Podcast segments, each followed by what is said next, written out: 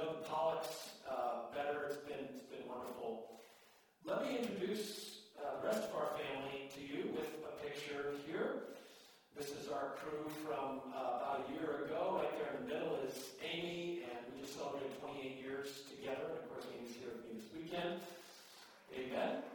And we've got seven children. Our W. Lissy, J.D. Laney, Millie Ray, and Rush, ages 25 down to 8, four boys, three girls. Our youngest two boys in the blue shirts there are also here live. Ray and Rush, they're in charge of the ministry table out there. You'll get a chance to meet them. And we've, our eldest two are married. We were blessed with two COVID era weddings. Uh, to plan those and the challenges of all of that. But our eldest is now married two years. And our daughter Lissy on the left-hand side is married uh, a year to her husband Vaughn, and we've been blessed with our first granddaughter, Amy, uh, Amy Victoria. She is three months old. I really should have had a picture on this slideshow. I've been showing pictures of Amy all weekend, so uh, I'll make sure I have some tonight for our evening service. I didn't put it in this particular one. So we've been blessed with this big family, right? So we've got lots of joy, lots of happiness, and uh, lots of problems. Daily, daily problems. I want you to put yourself in my shoes for just a minute here. Again, I've got two kids married off the payroll, right? But I got five uh, still at home. So I live with six sinful, messed up people. Right? I want you to imagine just how difficult that is for me to have to navigate on a daily basis. Thank you for the prayers. Now, technically, there would be seven sinners in the house with me as sinner in chief, but I prefer to focus on their problems. Amen? Amen.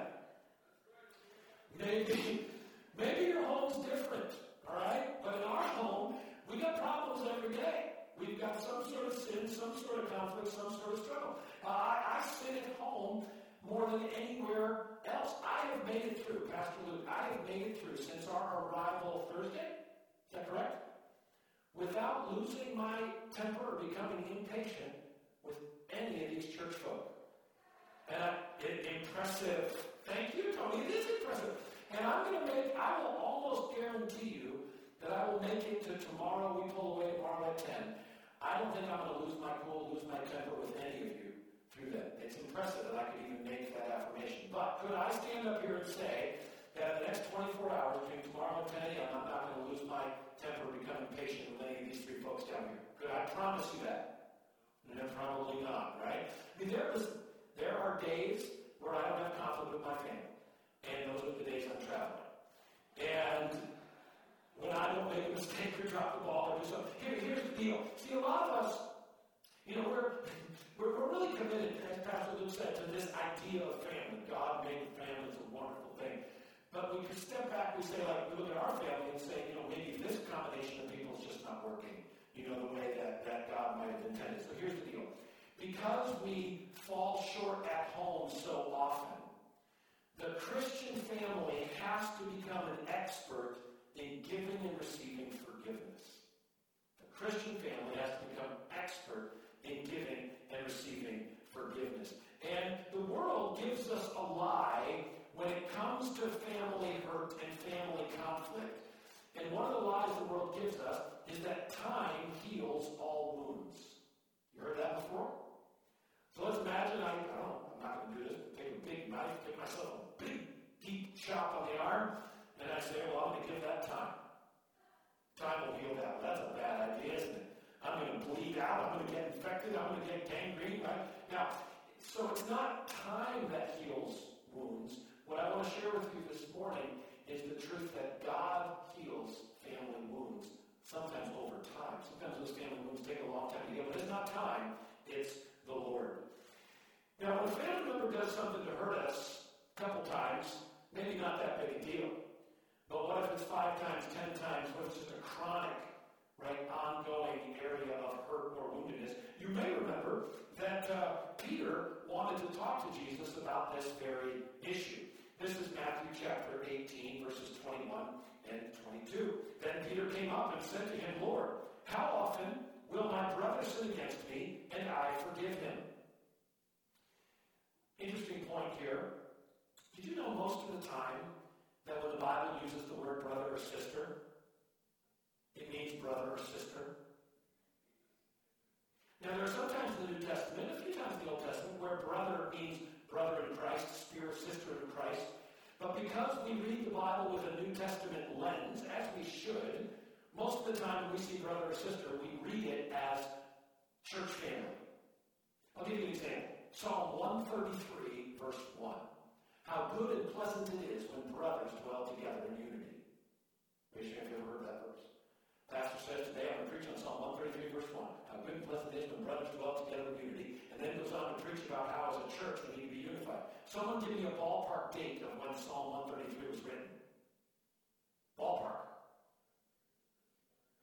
A thousand BC would be a safe ballpark for Psalms. Is this a verse about the church? Nope. there is no church.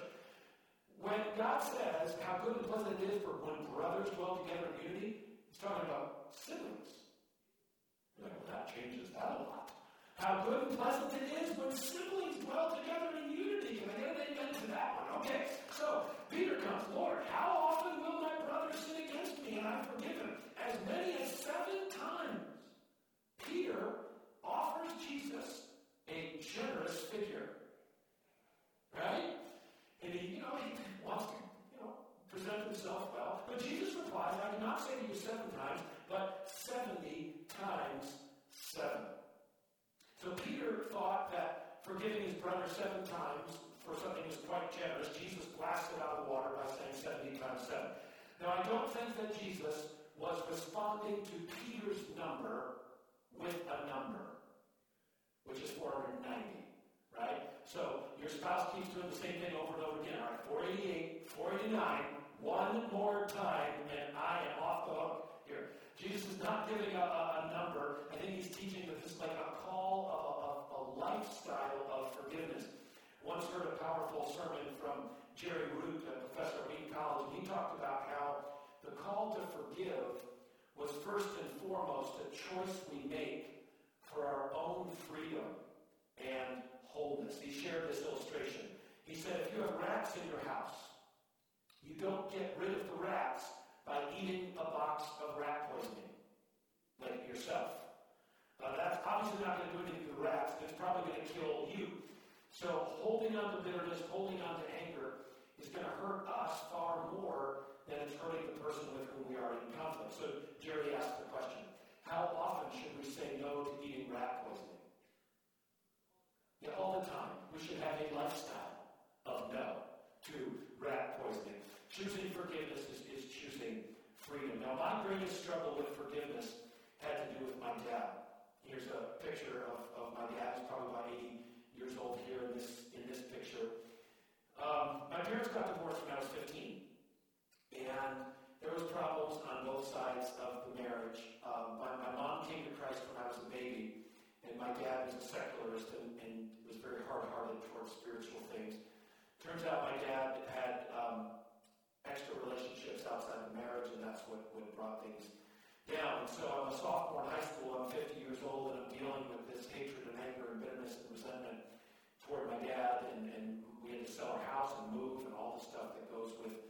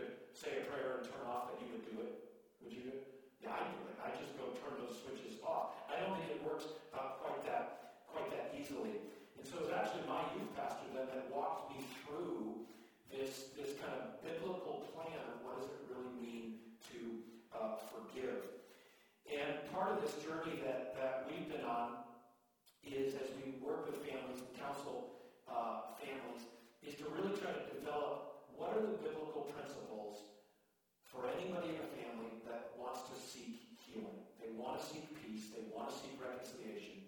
We know there's no do one, two, three, and a relationship's going to get healed. But what are some biblical principles that we can hold to and that we can apply to seek peace and seek healing in a broken family relationship? And this morning I want to share three of those with you. I want to talk to you about healing family relationships through prayer, healing family relationships through boundaries, and healing family relationships through compassion. If you want to do the, the deep dive onto all 11 of these biblical principles, um, our, our book, Healing Family Relationships, we've got a stack of them out there at our resource table, and Ray and Rush can help you after the service. But I want to talk to you first about healing through prayer. Healing through prayer. When you are in a conflict with a family member, the reason you're in that conflict is because of something they did. Amen? Amen. They said something wrong, did something wrong, looked at you the wrong way, used the wrong tone of voice, whatever. But the reason why you're in that conflict is because of them. Yes? Zero, as far as causality goes. Obviously, very, very few family conflicts are a hundred, zero. But, but I'm sharing that with you to, to illustrate that our family members' faults and problems are very plain to see. Our faults and problems, not so plain to see. Jesus talks about this. Matthew chapter 7. And why do you look at the speck in your brother's eye? When Jesus talking about your brother, who's, who's he talking about? Your brother. But you do not consider the plank in your own eye. Or how can you say to your brother, Let me remove the speck from your eye, and look, a plank is in your own eye? Hypocrite. First, remove the plank from your own eye, then you will see clearly to remove the speck from your brother's eye. All right, I have an illustration. Rushbo, can you help me out here? You bring me my prop. Yes. Good throw, champ. So Jesus says, that your brother has a speck in their eye. And you're, you're very concerned, as I told you. That was close, actually. And uh, you're really not a speck in their eye. Well, there's a log in your eye. Okay. Wow. That makes a full seal. That could be, if we get back to COVID masks, you could use that. And uh, it's like an evangelistic tool. You're walking around, what's with the law? Well, Jesus said, okay. Um, all right, where am I at? All right, so Jesus, listen, Jesus doesn't hold back here. He's talking about this conflict you have with your brother, right? You're obsessed with respect. You know what Jesus says? This conflict you have with your brother, it's actually more your fault than his. You've got a log, they've got a speck. Now, listen, Jesus' point is not to figure out who's more at fault. Have you ever had that argument? Well, it's 51 you and 49 me. Whatever it is, okay? You're trying to argue, fight about your fight. Okay, we've all done that before. Jesus is not trying to get you to figure out the percentage of responsibility. What he's trying to do is to say, when you're in a conflict with your family member, focus on your contribution first. Identify your contribution first. Repent and confess and ask forgiveness for your contribution first whether yours is the speck or whether yours is the log. But the problem is, we see the speck, but we don't see the log. Right? So what do we have to do? We're going to seek to heal this relationship through prayer by asking God to show us the law we can't see. So how does this prayer sound? Sounds something like this. And in this, again, the, the, the, the book, we do give examples of so many different prayer strategies, but it might sound like this Lord, I know that my conflict with my sister is not all her fault. I know that I've made things worse with my attitudes and actions. I also admit that I struggle with focusing all my thoughts and feelings on what she has done to hurt me. I don't want to be like the person Jesus talked about, who's obsessing over the speck in his brother's eye while ignoring the log in my own eye. Listen, please show me everything I've done to hurt her, bring to my mind the things that I have said which have hurt her and made our conflict worse. Then, as the Lord brings those things to mind, Lord, I confess those things to you as sin. I was wrong. I need your forgiveness through Christ before I seek forgiveness from my sister. Please work in my heart. Listen, please work in my heart so I'm paying more attention to my contribution to the conflict and not hers. Let's talk about this next principle healing through boundaries. Healing through boundaries. This is, frankly, a pretty deep and complicated subject, and so to do 10 minutes on it is, is um, not going to suffice for the complicated nature of it, but we're going to give it a try. Romans chapter 12, verse 18, God says, If it is possible, as much as depends on you, live peaceably with all men. If it's possible. What does that mean when God says, if it's possible? It's not a trick question. It means it might not be possible. In other words, you might have someone in your family that you would like to live at peace with, but it's not possible to live at peace with them because they don't want to live at peace with you. You can't live at peace with someone who doesn't want to live at peace with you. So where does God go? If it's possible, as much as depends on you, live at peace with all men. And this would, of course, include our family members. In other words, if the relationship's broken, struggling, distant, strained, don't let that be because of you. Don't let that be because you're not seeking to be a person of peace. Now, I want to clarify here being a person of peace does not mean being a doormat. Being a person of peace doesn't mean looking the other way when there's sin or dysfunction. Uh, being a person of peace actually might mean setting boundaries with a toxic person. People get confused about what forgiveness means. Forgiving someone does not mean trusting them again. Let's say you're going through a hard financial time, and uh, you share some of it with your mom, and your mom posts it on her Facebook page to share your prayer request with for her friends about your financial issues. And a week later, she comes to you and says, Hey, you have an update on the finances so I can share with my friends? You would be very right to do two things. One would be to completely forgive your mother for taking your personal information and putting it on her Facebook page. Be completely right to forgive her. And you'd also be completely right to say, Mom, I've forgiven you for that. It was really hurtful what you did, but I'm not going to talk about my finances anymore. You see I've forgiven you.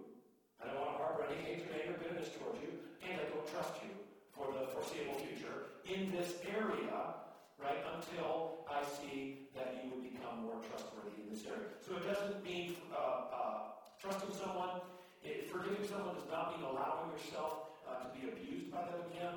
Uh, forgiving someone does not even mean having warm fuzzies for them. Some people say, well, I'm not ready to forgive uh, uh, my spouse because I just don't have warm feelings.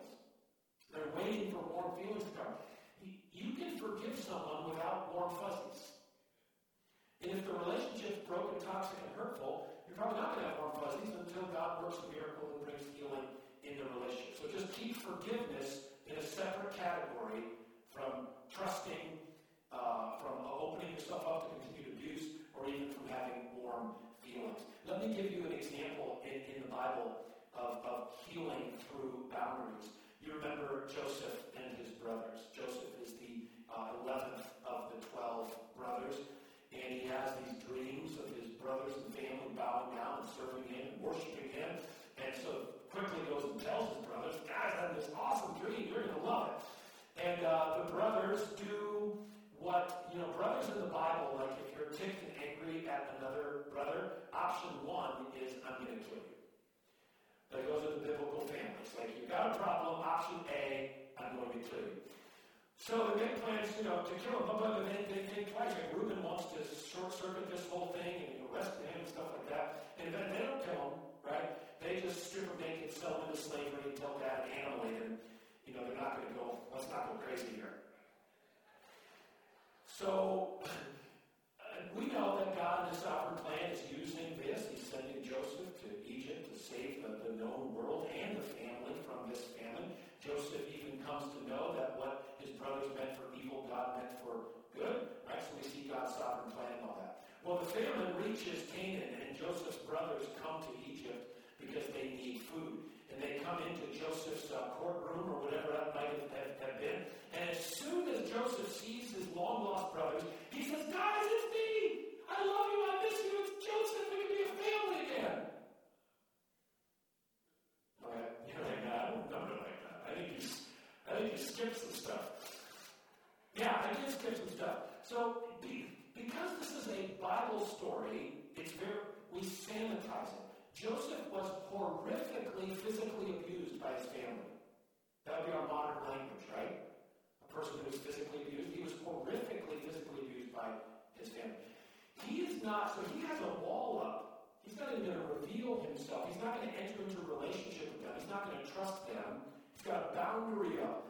Wants to see if two things will change. One, he wants to find out if they are repentant for what they did, and two, if they're changed men, if they're no longer abusers. So he sets up the test, right, with, with Benjamin. And, and he, he's listening to them talking. And he hears them saying, This is all happening to us because of the guilt of what we did to our brother Joseph. He hears their repentant hearts, and he, he cries on the other side of the, the wall because he heard their repentant hearts. But honestly, if you're physically abusive person saying you're sorry, feeling bad, that doesn't cut it, does it? That's not enough. Are you now a safe person? Have you been transformed? So he sets up the test of Benjamin. Are they going to uh, sell out the life of their little brother to save their hides, or are they different now? And when the brothers say, no, no, take us, take us, let our little brother go, he now knows that they're actually changed men. And that's when he cries again and comes into the room and reveals himself. So this we'll have this question a lot in family ministry. It's like I've got a boundary up with this toxic family member. You know, when do I lower the, the boundary? When do I maybe try again? What you want to see are two things. One, have you seen repentance for what they've done? And have you seen changed evidence of changed behavior? And if you've seen those two things, that might be God uh, opening the door for a step, right? Maybe not a jump, but a step back toward that relationship. Let me give you a modern example here. Uh, Steve and Karen were navigating some challenges with, with the grandparents. So they had uh, two children, ages five and seven, and they were dealing with some dynamics with Karen's parents. The two dynamics with Karen's parents were these. When Karen's dad was around, he used a lot of uh, colorful sailor language. Can we call it that? Used very inappropriate for kids. That's just the way he talked. And then Karen's mom, a couple things. One, she really had a temper, so when the kids misbehaved, she'd get real harsh and angry with the grandkids. But then she would also usurp Karen's rules. Well, if Karen was gone, uh, even though Grandma knew Karen had a rule for such and such about TV or food or whatever, she'd say, "Oh, your mom's gone. It's Grandma time. We're going to do what Grandma wants." All right. So Steve and Karen, they, they observed this over a period of time and just maybe, well, maybe it'll go away, maybe it'll get better. But it wasn't getting any better. And so they were counseled that they need, in order to seek healing in these relationships, they needed to talk about setting up a boundary. As we're talking about seeking healing by setting up a boundary. So they, they asked for a meeting with the four of them. This is a true story. And uh, this is what they shared with Karen's parents. Thanks for being willing to talk with us. First, we want to tell you that we love you and appreciate you. And because we care about our relationship with you and your relationship with the kids, we want to have an important conversation. Dad, I know that you use some swear words,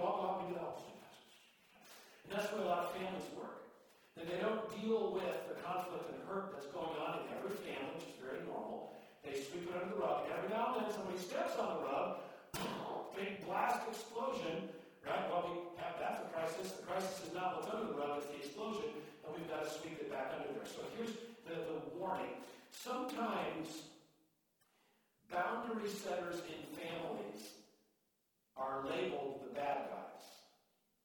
In other words, your family has another big blow up again, all that stuff comes out, right? And, and you say, hey, I think we ought to talk about this rather than sweeping under the rug again.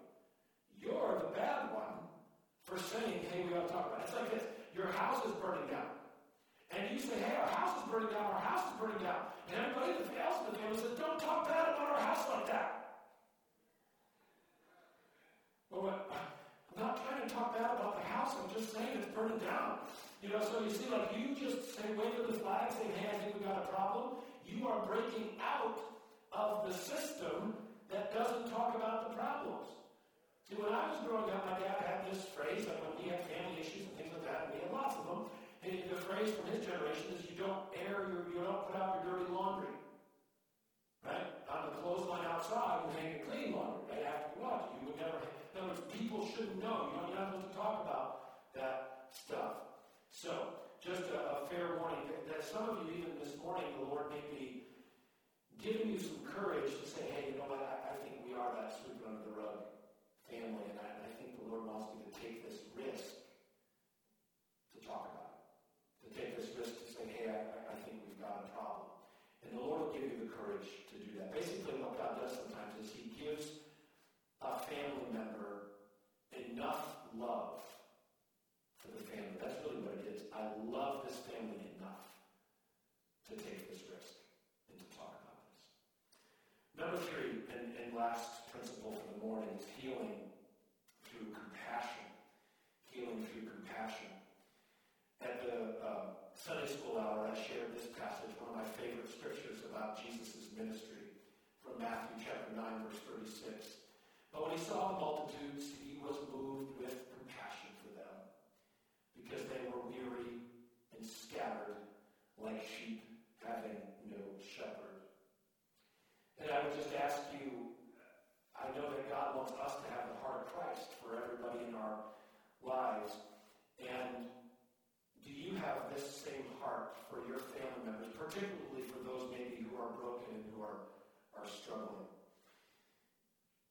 This principle became real in my life as it related to my father. As I shared with you again, my parents got divorced when I was 15. I can still remember walking through the halls at school. This would have been early May of my sophomore year of high school. Remember walking through the halls at school that day. I kind of have a snapshot in my mind of where I was standing. That was the day the divorce papers were getting signed. It, it was kind of like this dividing line, right, in, in my life. Uh, and as I shared with you, my youth pastor had to walk me through what does it really mean to forgive? It's not just a light switch, it's not just a pat answer. He, he talked me through these, these phases of forgiveness. I'll share with you super briefly right now. Just the first one of forgiveness with the will, forgiveness with a, a choice. It's a prayer. It's God, I, I choose to forgive my dad. God, I don't want to forgive him. I don't think he deserves forgiveness. He hasn't asked for forgiveness. But you command me to forgive, so fine, I'll do it. But I just want to have noted in the minutes. I don't think this is a good idea. And uh, so, Lord, I choose to forgive him for this. I choose to forgive him for this. I choose to forgive him for this. Just this act of the will, right? If we're commanded to But then phase two, but God, I cannot change my heart. I cannot get rid of these feelings of anger and bitterness and resentment. So, God, you've got to do that. You have to drain my, this swamp of all these horrible emotions that I have. So phase one took me a long time to get ready to do it, right? Didn't take long to do it. Took a long time to get ready to do it. Phase two, I was praying for that six years every day. God, heal my heart of this anger and bitterness that I have. I don't listen. I don't want my dad's bad behavior to be a ball and chain around my life. I don't want it to be this rain cloud that follows me around. I don't, you know, I don't know if my dad's going to change. I don't know if he's going to repent. I don't know if he's going to ask forgiveness. But I don't want his life damaging mine in that way. So I'm praying like that for, for, for six years. And then it's junior year of college. And I had, uh, I, I remember this, I had a crazy early class, like crack of 11. And I'm in, I'm in my bathroom in my apartment, and I'm, I'm getting ready to go. And for whatever reason, I'm thinking about my dad. And I was flooded with compassion. Normally, if dad was on my mind, that's not the emotion that I have. But in this moment, it, it was. And all these things came to my mind about my dad and about his life. My dad was born in 1918, and his mom uh, died in childbirth with him. And he was born at the University of Iowa Hospital. So his mom dies, and his dad, we don't know all of the details, but his dad didn't want him or wouldn't take him, couldn't take him. He had two older sons. Maybe he's in grief about the loss of him. We don't know. But dad wouldn't take him. And he was a, a premature baby. He was born at seven and a half months. And back in 1918, that was a major life-threatening situation. So he spends the first year of his life in the hospital at University of Iowa. And for all of us that have had infants in our, our lives and in our families, what an important year that is for a little baby's heart and a little baby's spirit. And so we thank God for the nurses. Praise God for the nurses that took care of my dad. But baby's not supposed to have nurses. Baby's supposed to have a mom or dad or grandma or grandpa, right? Taking care of him. So my dad, at the age of one, gets adopted. He gets adopted by his uh, aunt and his uncle, who were brother and sister who they were single, not married, lived together, just a brother and sister, right? Unmarried brother and sister. They lived together. And they, they uh, adopted him. He was adopted by the dean of University of Iowa, Robert Rienow. That sounds familiar. And uh, the dean, he, all, my dad always called his, when he told me stories, he would call his adopted dad the dean, not dad. That's a little weird. And I remember growing up, my dad my dad worked at home a fair amount, half the time on the road, half the time at home. And I remember many times my dad would tell me, I'd be a little boy in his office, Daddy, uh, he'd say, Bobby, let me tell you the number one lesson that the dean taught me. So you're a little boy, your dad is about to relay to you the most important thing his father gave to him. So as a little boy, you listen up, don't you? Okay, Dad, what was the number one thing your dad taught you? Jesus was just a man.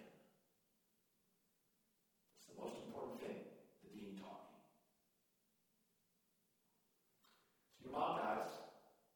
Dad doesn't take you. You never you see a family work. I never grew up in a home with a marriage. My, my dad spent his life looking for women to love him. He was married four times. Had plenty of extra relationships other than other than that. When I tell you this story, how does how do you feel about my dad? How do you feel? What are the emotions you have for him? You just feel sorry for him, don't you? Isn't that sad? Heartbreaking. Now, does it make him not responsible for his bad choices? Of course not. He's responsible for his bad choices. He made a lot of good choices, made a lot of bad choices over the course of, of his, his life. But, but it shifted my heart toward my dad. And it shifted as God brought me to a place of forgiveness for what he had done and replaced my heart of anger and bitterness toward him. Now I have this heart of compassion toward him it enabled me to then pursue a better relationship with him and pursue even with the, the gospel message. I remember a time we were out to um, out to breakfast, and he was um, would have been about 80 years old. And I'm like, all right, Lord, help me, help me again to try to have um, another spiritual conversation with my dad. So I said, Dad, I wonder, I wonder if you're angry with God letting your mom die when you were born. I hadn't even finished the sentence before a tear comes down his cheek. He's 80 years old, half a sentence about his mother, and he cries. And he wasn't a super emotional guy. He's 80 years old, like hemorrhaging from his infant wound, right, in, in his heart. Because, okay, your, your, your mom dies, your dad doesn't want you, you never see a family. Where, do you, where can you get wounds like that healed? Who that? Jesus. Anybody else? No. It's a one-stop shop. You're either going to Jesus or you're not getting healed. And then his father tells him the only person in the universe who can't help you is Jesus. How sad is that? Now, August 10th, 2008, at the age of 90, God worked a miracle in my father's life, brought him to repentance of his sins, faith in Christ. He was radically converted. I've never seen a greater miracle in my life than the conversion and transformation of my 90 year old dad. How many of you have some family members you've been praying for forever for them to come to Christ? Anybody? Okay. You don't stop praying because you're not talking to the wall when you pray, talking to God. And you don't stop sharing the gospel as God gives you opportunity to do it because the gospel message is the power of God unto salvation for everyone who believes. One of my questions for God uh, in heaven is going to be why did my dad repent the 1,552nd time he heard the gospel? And why not the second time? I don't know. God knows. So we, uh, after my dad's conversion, ends up in Connecticut. I'll tell you one story. We get in the car, we go out. We, I spent three days with my dad before his death. One of my favorite parts of those three, I guess you'd call those deathbed times, right? He says to me, Bobby, I've got a new life verse. Now you're like, what? Time out. I didn't know he was a, a Christian. Uh, he had a life verse that just wasn't from the Bible. It was a poem, a verse, prose, poetry, that kind of verse. And it was from Henley's Invictus. He had it on a little plaque on his desk at home. It matters not how strait the gate, nor how charged with punishments the scroll. I am the master of my fate and the captain of my soul. In other words, like, when I stand on Judgment Day, I'm in charge. That's basically what that means. So he says, Bobby, I got a new life verse. I said, that's good, Dad. We need a new one. Goes, my new life verse. There, by the grace of God, go I. Now, that's not in the Bible either. 17th century German guy. But I didn't think it was time for a Bible lesson. I thought it was a big improvement on the previous verse. And Jesus will sort that out with him on the other, other side. All right, listen. You know, God, God loves your family. He, he intentionally puts you together. And one of God's favorite things to do is to take broken things and make them whole again. He loves to do it. Does it all the time. So uh, what I'd like to do is to just invite you into a, a, short time of prayer after which Luke is going to come up and, and continue a prayer response time. But if you if you bow your heads and close your eyes with me.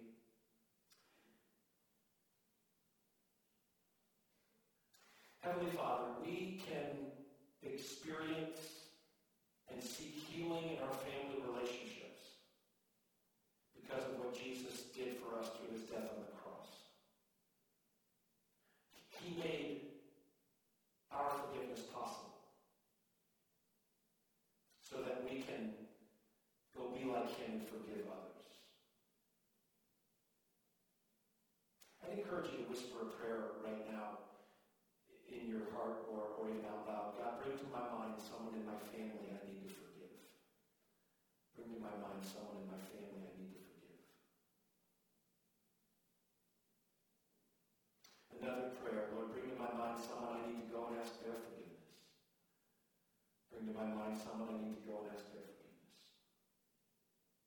Ask the Lord for courage. Perhaps you need to take a first step in seeking healing in one of your family relationships, but you're afraid to do it. Ask the Lord to give you courage. Lord, help our families be pictures of the gospel, pictures of forgiveness. We hope you enjoyed listening to the preaching and teaching from God's Word today. You can get more information about our church and about starting a relationship with Jesus Christ at www.thehomechurch.net. From all of us here at the Home Church in Lodi, California, thank you for joining us.